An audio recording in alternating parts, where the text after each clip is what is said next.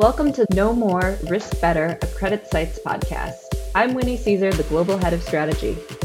And I'm Zach Griffiths, the CreditSights Senior Investment Grade Strategist. As strategists, we aim to make sense of the macro and the micro, highlighting opportunities and the risks facing the fixed income markets. As important as the macro call may be, we understand that credit investing, at its core, comes down to keen single name selection, and we at CreditSights benefit from the expertise of our team of over 100 analysts across the US, Europe, and Asia. This podcast offers a look at the conversations that we have with our analysts on a regular basis. If you are an investment professional focused on the wide universe of fixed income, you'll want to give this podcast a listen. Hello, and thank you for tuning in to the Know More Risk Better, a CreditSights podcast. I'm your host, Zach Griffiths, Senior Investment Grade Strategist here at Credit CreditSights. Joining me today is our Senior Airlines Analyst, Roger King. Roger, thanks for joining. Hey, I'm always glad to talk about airplanes. All right, let's do it then. So, we've been asking an opening icebreaker question wondering what our analysts would like to have a sneak peek of as far as any economic, credit market, or sector specific data goes for 2023. So, what would that be for you, Roger? Well, for me, um, I would like to look into a crystal globe and uh, sort of see what the recession might be. You know, there's all kinds of uh, theories about it. Uh, so far, demand is extremely strong for airlines uh, and yet we hear that there's other sectors of the economy where consumers are pulling back. So that's kind of like where probably the biggest uh, headwind is out there in the future. Definitely. It's certainly been an interesting start to the year. We started the, the year in January very hot. It's been a bumpier road recently. So just to tee up for our clients, what is your sector recommendation on the airlines for 2023? And give us an outline of how you arrived at that recommendation. Well, I've been uh, positive on the airline industry for a long time. Um, you know, I would say going back 20 years probably, there's been some hiccups along the way. And the biggest hiccup, of course, was COVID. And spreads all widened out very wide because in April of uh, 2020, planes just weren't flying at all. I mean, there aren't too many industries where revenues go to zero. I guess hospitality and airlines are probably the two, and cruise ships. So um, uh, it's all bounced back.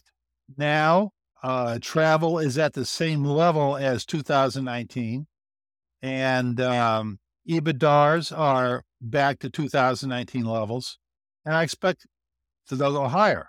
One of the reasons is that capacity is constrained by lack of pilots, by the air traffic control uh, uh, system, um, you know, breaking down and other like long-term issues with it that will probably never be changed. And there's also some, you know, supply chain problems, um, especially with the maintenance of engines. There's a lack of parts and things like that that have kind of like kept some planes on the ground or on the ground longer. And those issues are going to take a while to work through. So we're going to have a, at least until this recession happens, if it ever does, uh, we're going to have uh, more demand than um, a supply, and that's pushed fares up significantly, as everybody who flies knows. Uh, in fact, the yields are uh, 20% higher than 2019. So that's actually been very strong on the top line, and that's covered cost inflations, you know, especially uh, fuel price. And now, like labor costs are going to be like rising quite a bit over the next uh, three years. Right. In terms of our specific recs, the only IG credit is um, is Southwest Airlines, and its net debt is in a cash position of four billion dollars, but it's still rated triple B. Now, I'm not a ratings guy. I probably never will be, but I have an overweight on that. In terms of the major airlines, Southwest, American, United, and Delta, Delta has always has always had the tightest spreads. United in the middle, and American is out in the, you know, has been out in the you know, stratosphere. Now, through the COVID uh, uh, recovery, all those spreads relative to each other have narrowed. I always had an overweight on um, or outperform on American and United relative to a market perform on Delta. But up until about a month ago, United spreads finally merged with uh, uh, Delta. And uh, so I went to a market weight on United. I'm still very bullish on, uh, on American Airlines bonds. It's rated triple C across the board. It was uh, highly levered going into the pandemic, and now it's starting to delever, and it's not a bankruptcy candidate in any way, shape, or form. So that is Again, I'm not a ratings uh, expert, but I predict that will be upgraded to single B.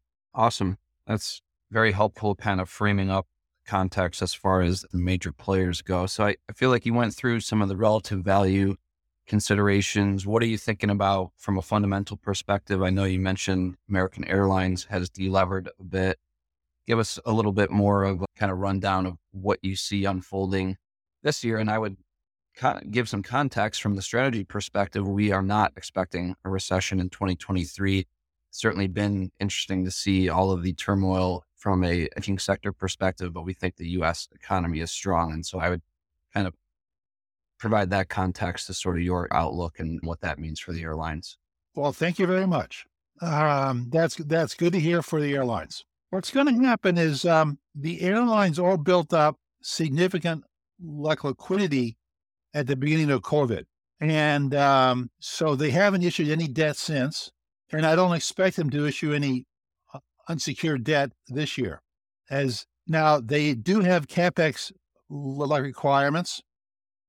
Uh, in the case of American, it's pretty low because they ordered all their planes before COVID and got stuck with a real high debt load whereas uh, uh, United and, Amer- and Delta have very old fleets and they are playing catch up on their uh, fleet like rejuvenation. United has a eight and a half billion dollar projected capex hit this year, and Delta's probably around six billion. Or most of that will be airplanes, and they'll probably either do sale leasebacks with their as the planes are delivered, or they will issue EETCs. So I expect heavy EETC issuance this year, especially at United and Delta.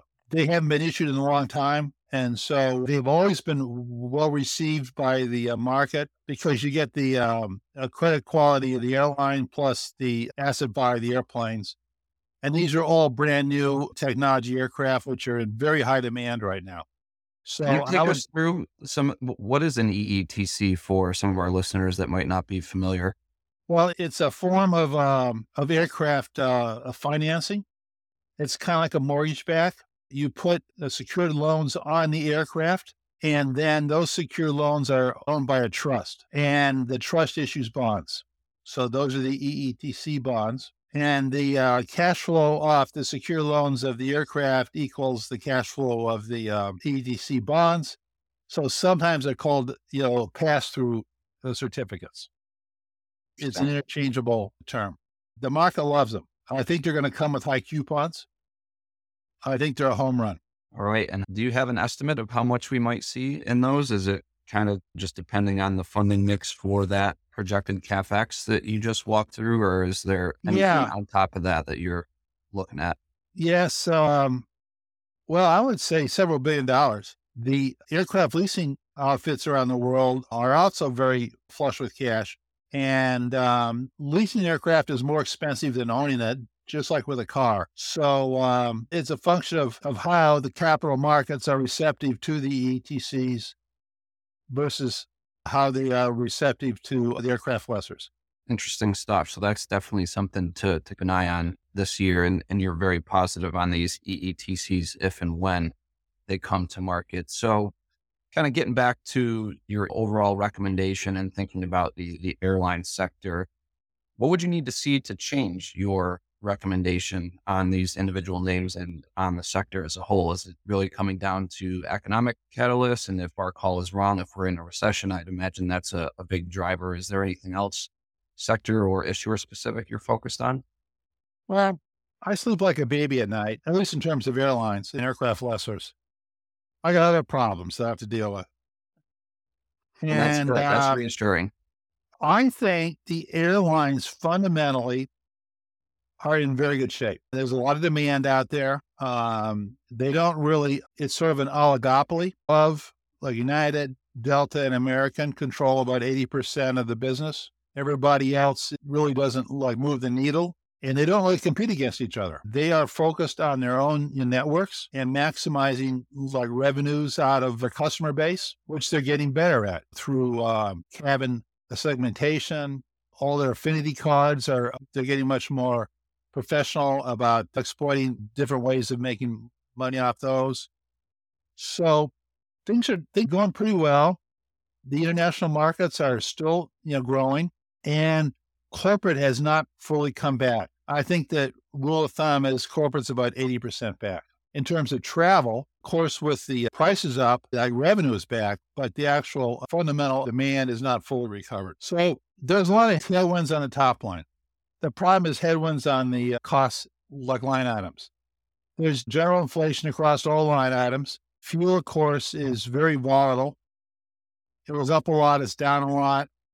Who knows where it's going to be in the next six months or a year? Uh, I'm kind of like negative on um, oil. I, th- I think oil is going to go up, but that's just me. And then the Delta pilot contract is about a 35% wage increase over three or four years. And all the other pilot contracts will reflect that. And then that will filter down into um, you know flight you know flight attendants and mechanics and whatnot. So like labor is going to be a big increase line item. So the, really the question is two things. When capacity is not constrained, will there still be enough demand to keep prices up? And two, will those prices be kept up enough to cover cost inflation? So those are the two things I worry about, but they're not today. So maybe I'll have nightmares in six months or a year. Okay. So sleeping good now. Yeah. Outlook in six to 12 months, maybe a little murkier. Yeah. Makes sense to me. And so when thinking about the market, how do you think clients are positioned in your sector? Do you think they share your views when you speak to clients? Are they a little bit less positive? What's your sense as far as investor positioning out there?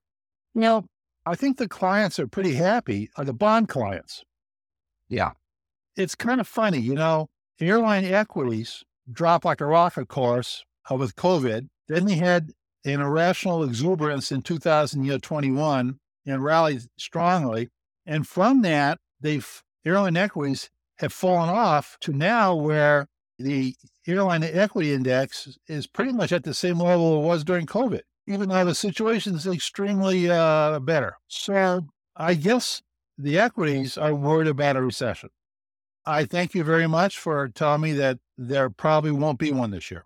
But the bonds have rallied all through this thing to where your spreads continue to tighten up until just recently, just about a month, you know, with this banking crisis stuff, spreads have widened a bit.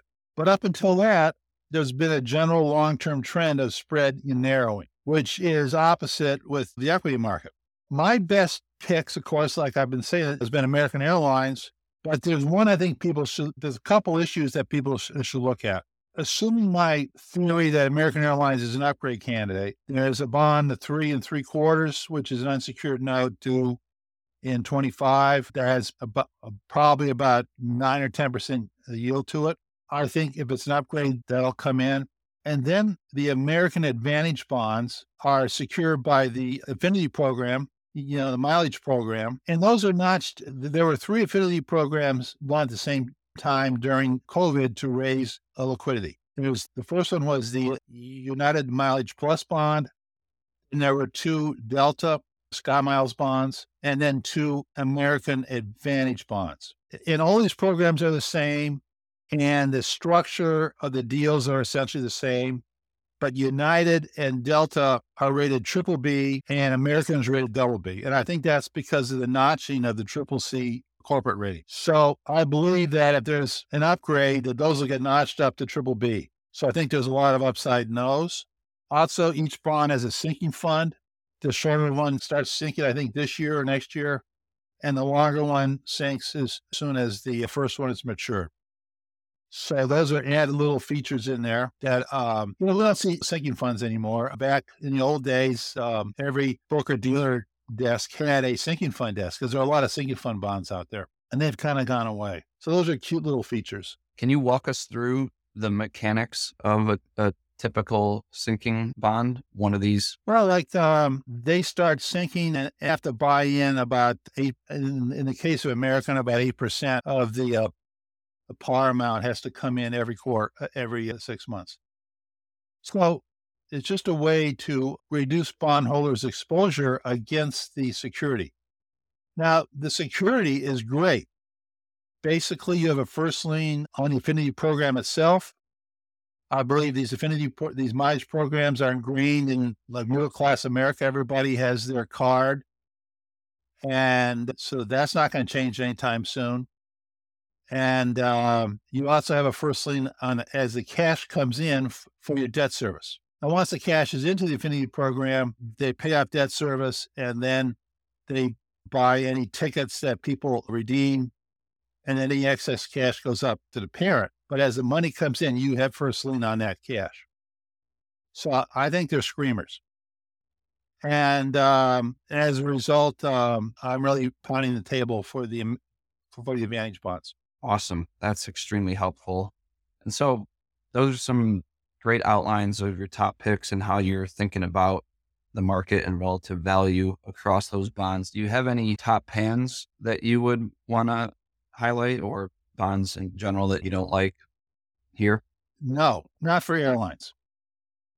Uh, I'm a happy for airlines. Yeah. Okay. So I guess moving along, you already said you sleep very well at night. I've been asking our analysts what what worries them. I, you know, I you've outlined that if we do have a recession, which I noted is not our base case right now, I guess the question almost becomes, will there be recession in 2024, which is certainly up for debate. I feel like it's hard enough to look a couple months into the future, let alone a full year plus. But are there any risks that we haven't highlighted that you would want to make sure our clients are aware of as they listen through the podcast? Yeah, I think we've highlighted the recession risk and we've highlighted the cost risk.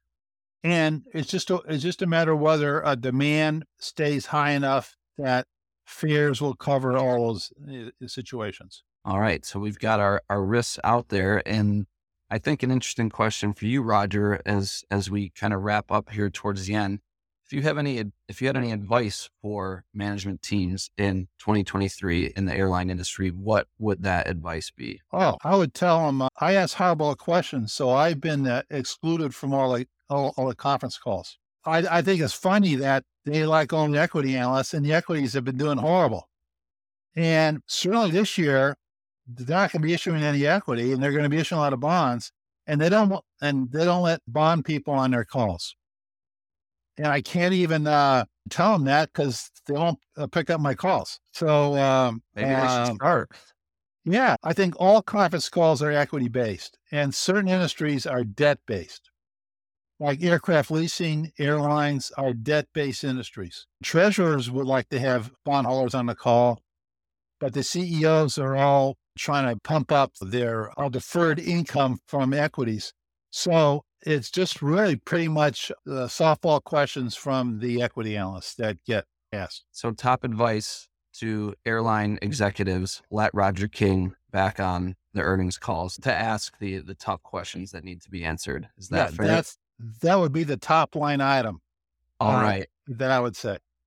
All right. Well, we've got the marker out there for airline management if they're listening. But Roger, thank you so much. This was a great discussion. I think there are a lot of great takeaways for our clients. So really appreciate you taking the time to come on the podcast. Well, thank you very much for having me on. All right, great. And thank you all for listening. We'll catch you next time. CreditSights disclaimer. All price references correspond to the date of this recording. This podcast should not be copied, distributed, or reproduced in whole or in part. Neither CreditSights nor its affiliates makes any representation or warranty as to the accuracy or completeness of any information contained in this podcast. CreditSights is not providing investment, legal, accounting, or tax advice, is not providing research or making any recommendations, nor is CreditSights offering or soliciting any transaction with respect to the purchase or sale of any security. The receipt by this listener of this podcast is not the giving of advice by CreditSights or its affiliates.